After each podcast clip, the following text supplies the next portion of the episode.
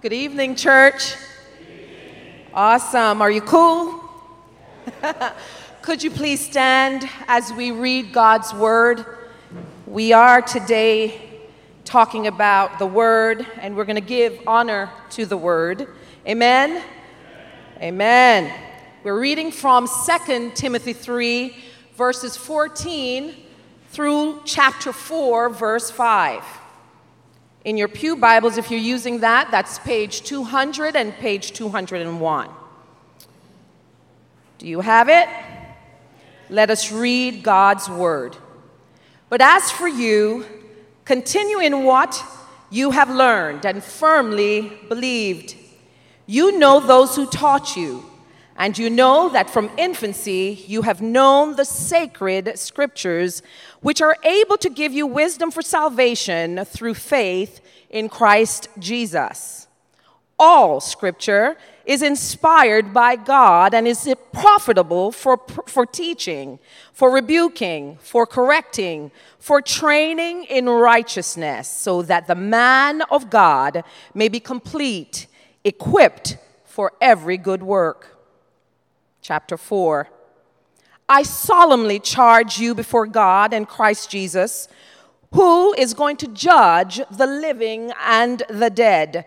And because of his appearing and his kingdom, preach the word. Be ready in season and out of season.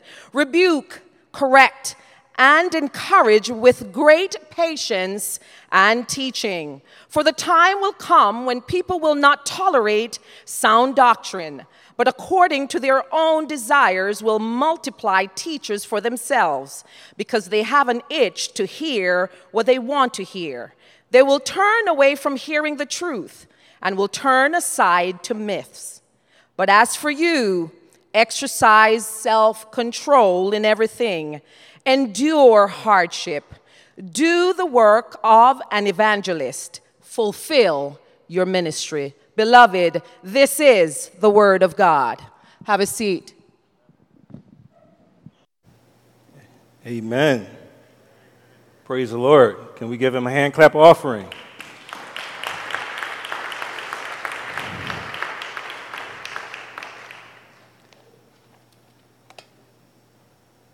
Let's pray. Father, we thank you so much for being so kind to us for giving us your word in Christ. Now I pray, Lord God, that you will manifest yourself, that you will speak, Lord, for your servants are listening. In Jesus' name, and the people of God say amen.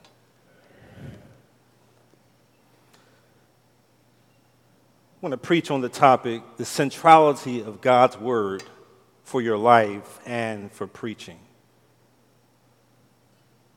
For the past few Sundays, we've been preaching through a series on worship. In fact, our mission statement is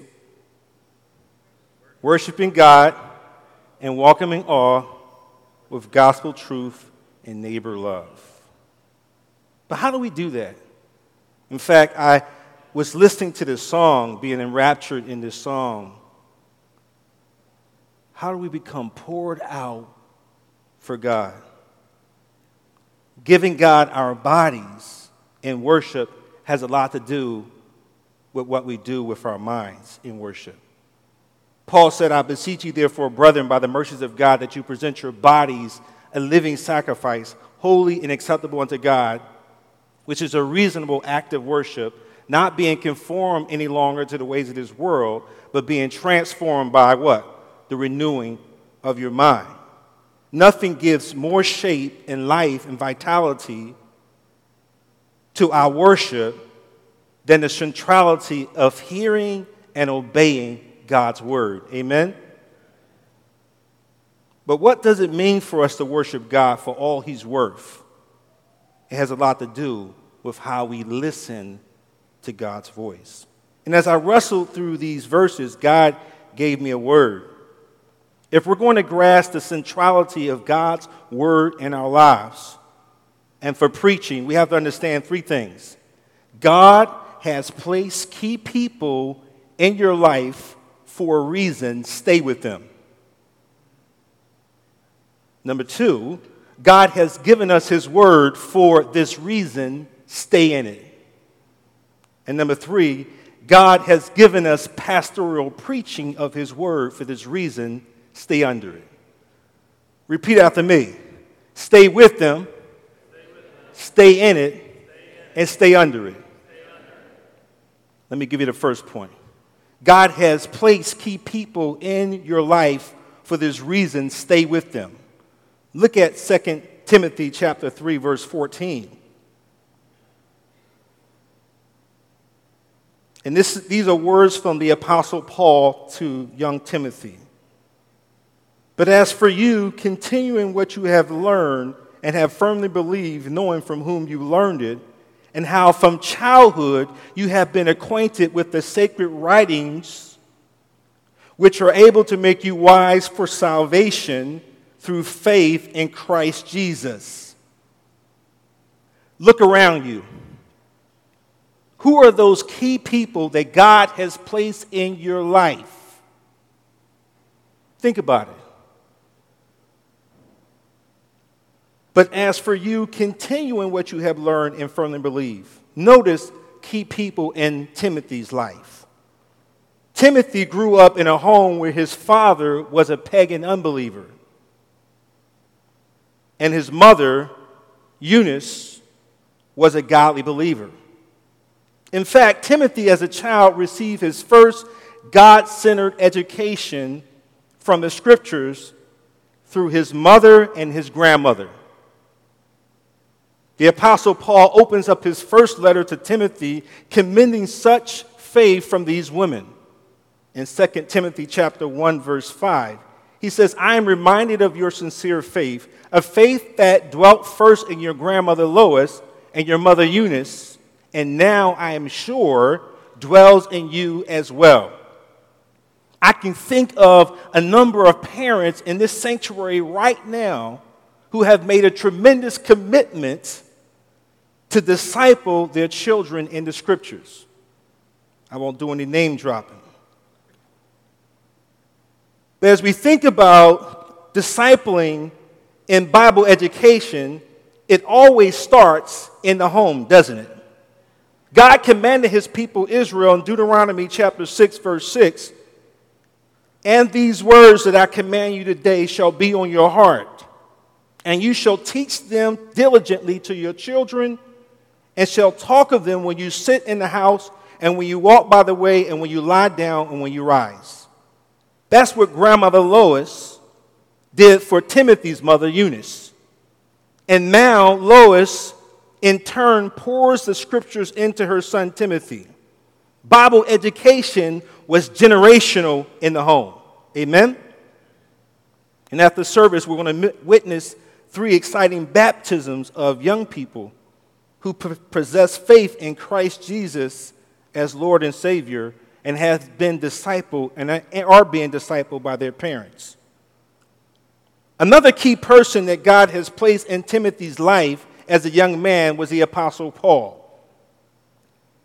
God had placed Paul in Timothy's life to mature him in the faith and in the gospel ministry as Timothy took on the role of pastor. Paul, in fact, loved young Timothy and affectionately called him son. These two men were virtually inseparable throughout the New Testament as they co labored closely in ministry. Timothy is mentioned in the greeting sections of some of Paul's letters. They served side by side, but, but were occasionally separated, as we see in this letter. Second Timothy is one of the most personal, intimate deeply reflective, emotionally stirring pastoral letters written from an older pastor to a younger pastor. In fact, these were Paul's last words before execution while he's sitting in that dungeon cell. You see, godly parents and godly mentors were at the foundation of Timothy's spiritual development. God had placed key people in your life for this reason. Stay with them. We all need godly parents and godly friends and godly mentors, don't we? You see, God knew that Elisha needed Elijah for mentorship. God knew that Moses needed Jethro for good advice. Joshua needed Moses for leadership. Shadrach, Meshach, and Abednego needed Daniel for courage in the midst of compromise. Ruth needed Naomi to find her Boaz. Paul, as a new believer in Christ, needed Barnabas for encouragement. And Timothy needed Paul and solid biblical parents to help grow in godliness and ministry. And as I look over my own personal journey, I can think of several godly yet imperfect men that God has placed in my life to help me along the way. And I'm forever grateful. But the question is who is God calling you to reach out to? Who are your mentors? Who are your godly friends that God is calling you to pray about and reach out to, to take out for a cup of coffee and ask them to be your mentor? Not only has God placed key people in your life for this reason, stay with them, God has given us His word for this reason. We need to stay in it. Everybody say, stay in it.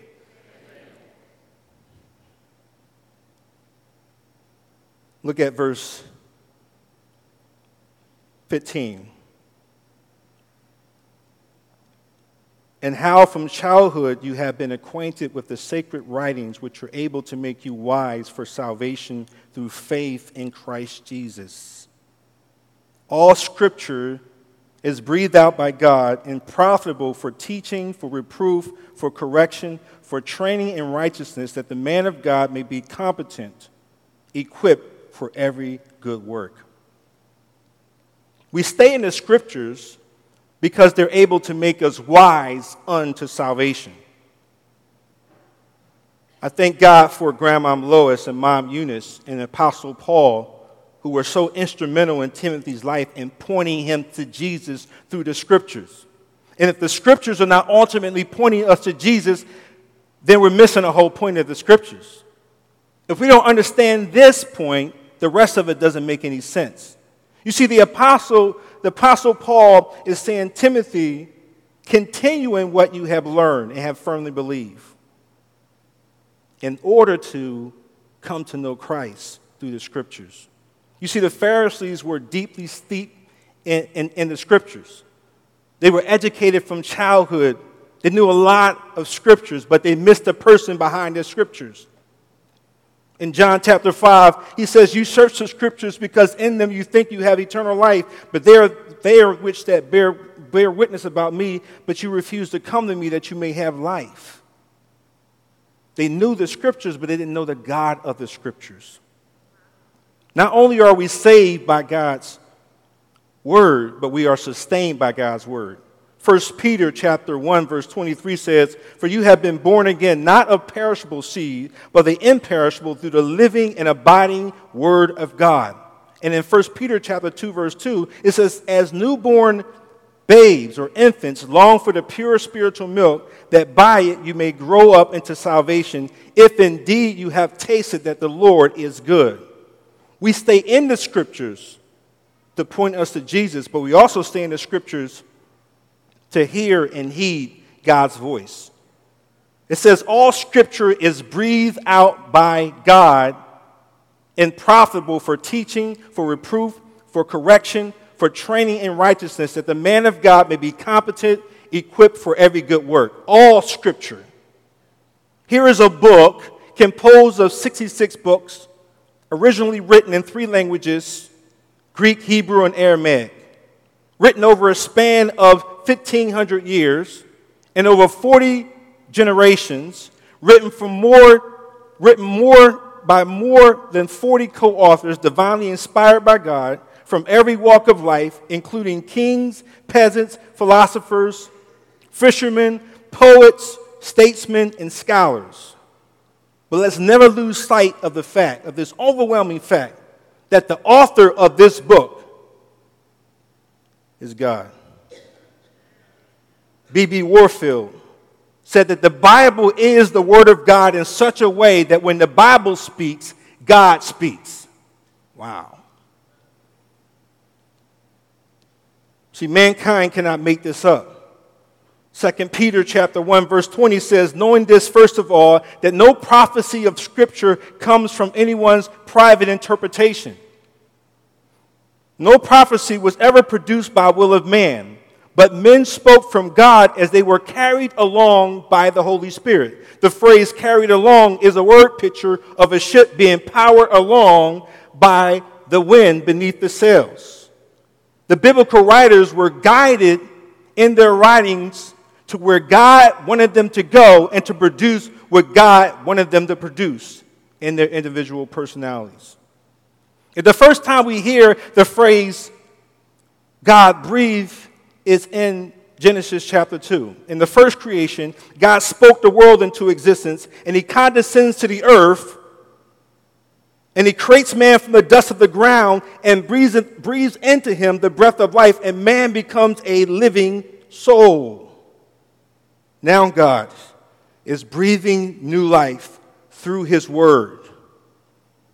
You know, when Jesus was tempted by Satan in the wilderness to turn stones into bread to feed himself and act independent of his Father, how does Jesus respond to Satan?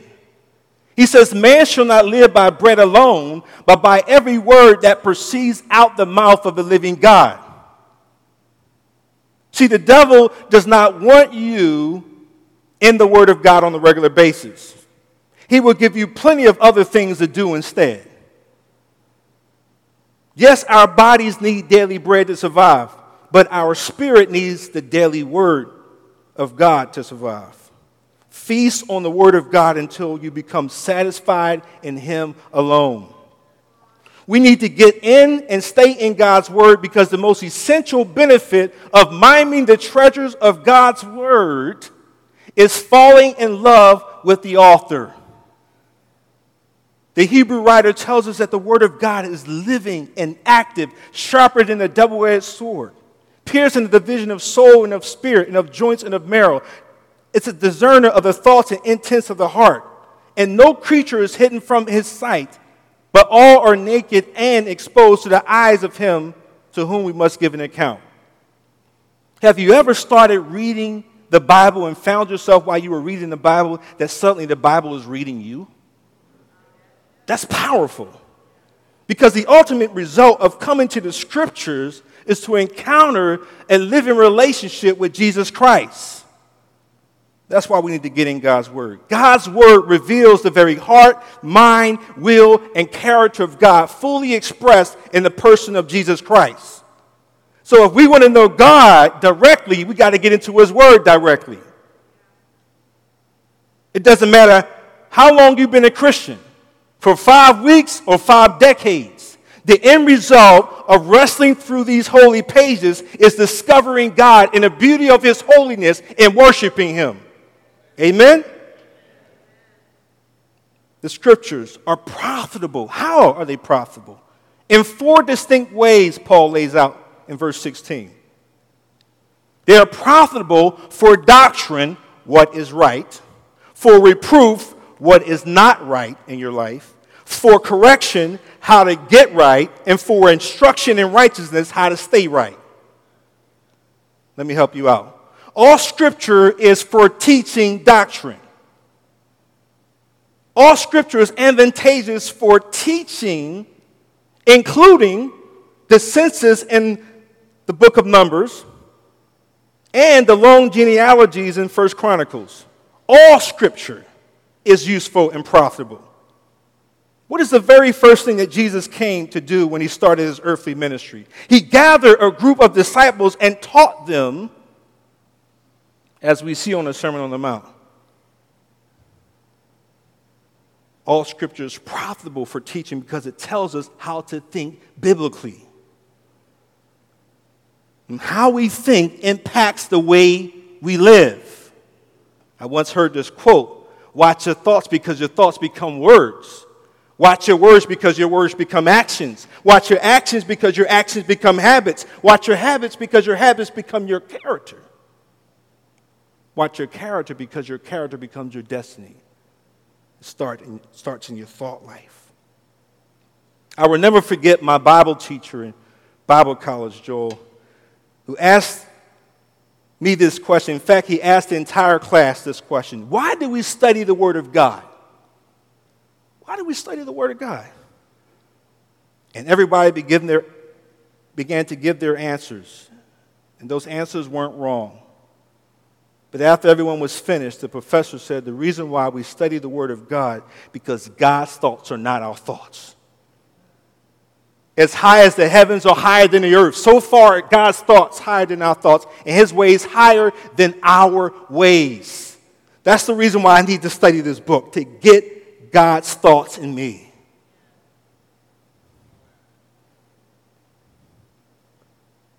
It transforms how we think to think God's thoughts and live the way God wants us to live. I once heard that dusty, a dusty Bible leads to dirty lives. And what would happen if all the believers who own Bibles would blow, off, would blow the dust off their Bibles all at once? It would be a crazy dust storm that would declare a state of emergency, wouldn't it? Let me ask you a question. How many Bibles do you own? Do you own more than two Bibles by a show of hands? By a show of hands, how many own more than three Bibles? By a show of hands, how many of you own more than seven Bibles? Okay, we're getting slim now. How many own more own than more than ten Bibles? Okay, I need to connect with y'all that own them ten Bibles. Isn't it interesting though that we can own so many Bibles and yet we don't get into the Bible? Living a word centered life doesn't mean how many Bibles I possess. In fact, so many people take their Bibles as soon as they get in their vehicle, they throw it in the back seat, and the next time they pick it up is when they go to church on Sunday. Oh, let me get my Bible. Hold on. Wow. And yet, there are, there are people out there, not, not in this church, there are people out there who have an allergy to Bible reading and they say to themselves, Father, we know not what we do, and please don't tell us. Sad.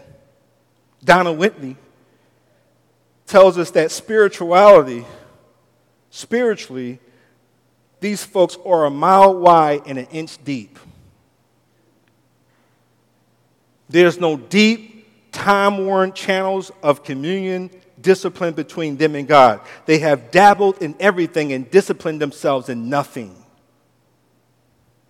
Remember, God has spoken through His written word, and God continues to speak through His written word. Jesus says, My sheep hear my voice, and they follow me, and they will not follow the voice of a stranger.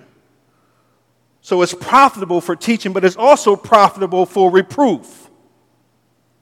Reproof here means to rebuke or bring conviction. See, the Word of God has a supernatural ability to pierce the hardest heart. It tells you and me when we are not right. And most of the time, we need the Word of God to rebuke us when we get off track.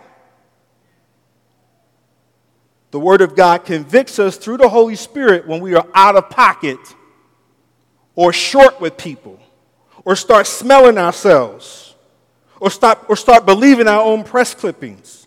We need God's word to tell us the truth about ourselves.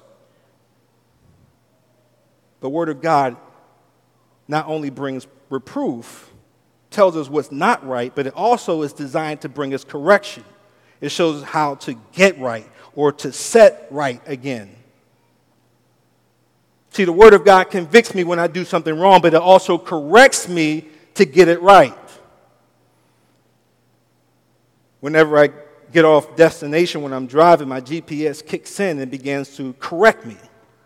Recalibration. That's what the Word of God does for us. The Word of God really brings correction to restore us. James chapter 1 said in verse 22 Be doers of the Word and not hearers only, deceiving yourselves. For if anyone is a hearer of the Word and not a doer, he is like a man who looks intently at his natural face in the mirror he looks at himself and goes away and at once forgets what he looks like. The, but the one who looks into the perfect law, the law of liberty, and perseveres, being no hearer who forgets, but a doer who acts, will be blessed in his doing. I will never forget the time when I was on my way, in my single days, I was on my way to church. I was attending Sharon Baptist Church at the time. I was dressed to the nine. I was looking forward to church service, and I knew I had to stop to get my offering from Wawa. So I stopped at, at the Wawa and I went to the ATM, got my offering there, and I, I stood in line. And as I was standing in line, I noticed this very attractive uh, cashier. She was staring at me. And I was wondering why she was staring so hard at me. You know, maybe she thought that I was very handsome and I was very attractive or what have you. So, you know, I was just like, I had three people in front of me, and I was like, you know, surely she's going to ask me a question. I know she's going to say something to me. I know she is. So it was my turn to get up to the register, and she said, Sir, can I ask you a question? I said, uh, Sure. What, what, what is it? She said, um, You actually have a piece of lint ball hanging from your beard. I just want you to know. I said, Oh, thank you so much. Appreciate that. Immediately, I got into the car, looked into the mirror, and saw that I had a lint, a lint ball from my tie that got caught on my beard. And no one in the line told me I had this thing hanging. I felt so embarrassed. But when we come and look into the perfect law of God's word, it not only rebukes us and reproves us, but it also corrects us. And if we are honest with ourselves, we will look into this perfect law of liberty and make the corrections through the power of the Holy Spirit. That's why some people stay away from this book. They stay out of it, especially if they're in sin. Hello, somebody. Sin will keep you out of the Word of God, or the Word of God will keep you out of sin. Can I get amen? amen? All eyes are going down this way. Okay, let me keep moving. Not only is it good for correction, it shows us how to get right, but for training in righteousness shows us how to stay right. See, it's all about really Christians becoming visible saints. The shepherd leads us in a path of righteousness for his name's sake. I'm already made right through faith in Jesus Christ. I'm justified by faith. But now God is forging his righteousness in the way that I think and live my life because his reputation is on the line. It says, so that the man of God or the, or the woman of God may be thoroughly equipped and competent for every good work. Pursuing godliness requires rigorous training. How many of you have joined the gym uh, and uh, failed to go back uh, to the gym backslidden from the gym. But be honest, okay, all right, you don't have to be honest. Maybe I'm by myself. I, I, I had a membership at Planet Fitness, and for some reason, I, I just, I go for like a few months and then I drop off, and I go back and I drop off, right? So much so that when I was, my wife, before she was my wife, she, uh, we were dating, and she had brought me a t-shirt, and I was really like, why'd you buy me this t-shirt? But the t-shirt said this, my gym and I broke up. We just weren't working out. I said, and you know what? I never wore that t shirt. I never wore it because I'm convinced in my mind I'm going to get back in the gym and I'm going to work out. I do not want the doctor to mistaken who is going in for, for delivery. So, uh, anyway, bad joke. Paul tells Timothy bodily exercise profits little. It's good to work out. It's good to get in shape. That's great. But godliness profits holds value in this life and in the life to come. So, so not only do you have to get into the physical gym, you got to get into the spiritual gym. What's the spiritual gym? Every time I get into God's word, I'm going into God's spiritual gym to work out my faith. Faith is like a muscle. Faith comes by hearing, and hearing by what? The word of God. So we got, to, we got to work out. That's called sanctification. For the scriptures equip us for every good work. It matures us into Christ likeness, for whom he foreknew, he also predestined to be conformed to his son. See, God did not save us to sit. In Ephesians chapter 2, it says, You were dead in trespasses and sins in which you used to walk according to the course of this world the prince of the power of the air, the spirit that is now in work in the sons of disobedience. But God, Because of his great love that he demonstrates towards us, he has raised us up and seated us in the heavenly places in Christ Jesus. For we are saved by grace through faith, and this is not of ourselves. It is a gift of God and not of works, lest anyone should boast. And then it says in verse 10 that we are his workmanship. We are his masterpiece that God created beforehand, works, good works, that we should walk in them. So we were created to walk in good works. Good works are not there for us to earn right standing with God. We work because we're already in right standing with God. Christ has already completed the work, but God did not save us to sit, He saved us to serve. Not only has God given us His word for this reason, stay in it. Lastly, God has given us the pastoral preaching of His word, stay under it. It's very difficult to actually stay in God's word when you're not staying under God's word. In fact, when you study the word of God, what position is the word of God to you?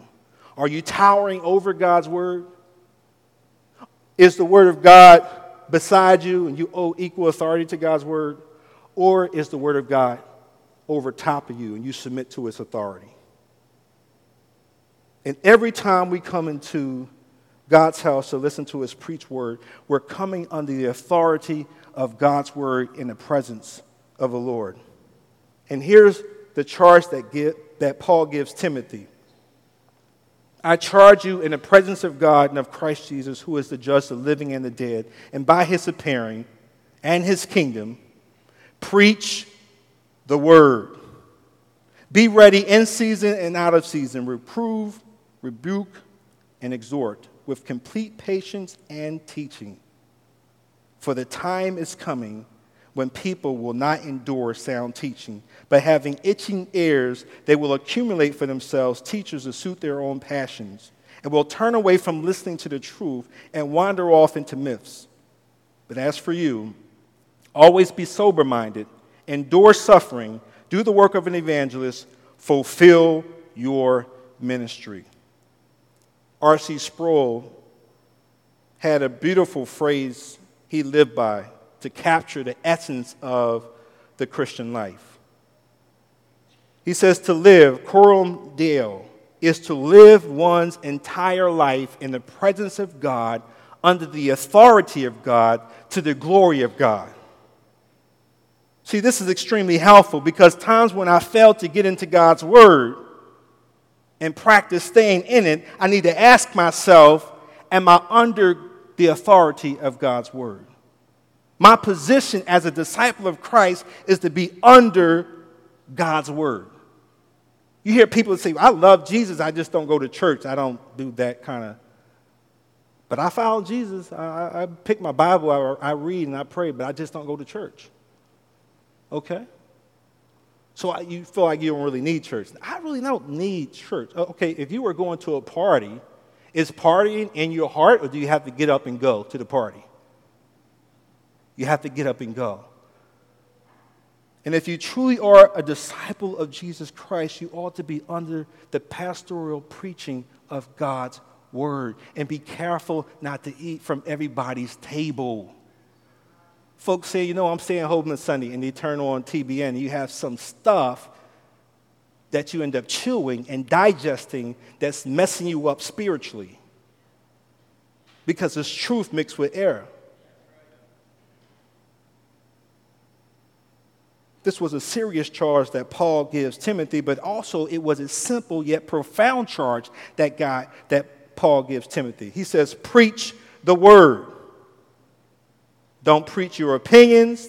Don't preach your personal philosophy. Don't preach what you heard from Dr. Feelgood or Oprah Winfrey. Preach the word. This is where we get into the centrality of preaching God's word, which is at the foundation of a healthy, Christ centered worship expressed in a local church. When we proclaim God's word in its fidelity, we are keeping the main thing the main thing preach the word. So Paul said, preach the word. In Paul's day, a ruler had a special herald who made announcements to the people. He was commissioned by the ruler to make announcements in a loud and clear voice so that everyone could hear. He was a messenger with a proclamation to be heard and heeded. Paul was called a herald of the gospel. But more importantly, we're not merely speaking on behalf of Christ or even for Christ. When we are faithfully preaching and teaching God's word, Christ is present and his voice is being heard through us. Wow. This is why Paul tells us that in the very next vein, we're going to stand before him one day and be held accountable for how we rep him. Am I staying true to God's preached word? Not that Paul is drawing attention to the one who is doing the proclaiming, but rather to the Savior who is being proclaimed. Preach the word. What word? The word of truth, the sacred writings, the holy scriptures, the living word of God made flesh and dwelling among us. Preach the living word of God. And when we are faithful, when we are faithful to study, obey, and proclaim the whole counsel of God, the voice of Christ is present in his preached word. God's voice is present when we faithfully proclaim his word in the pulpit, in promised kingdom class, in your child's bedroom, at the dining room table, or in the living room with your family. Proclaim God's word, and Christ is present in his preached word.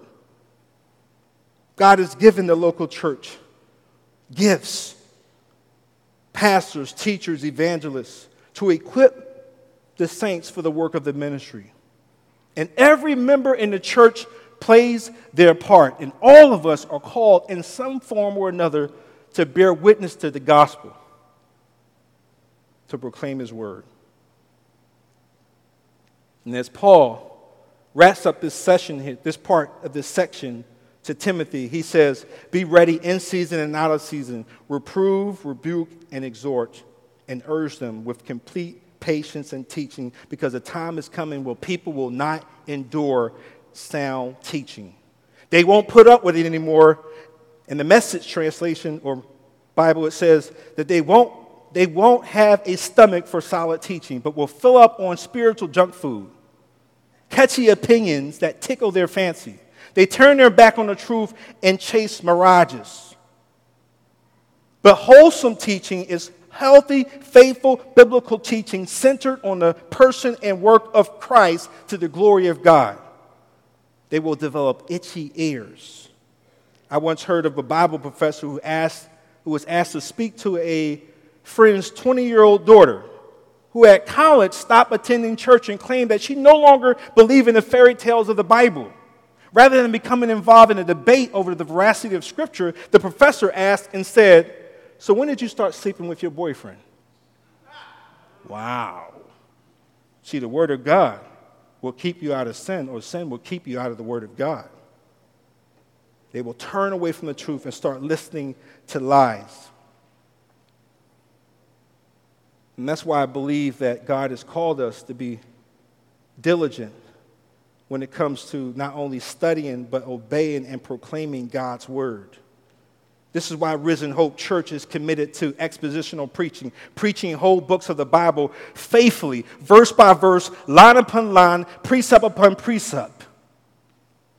Expositional preaching and teaching.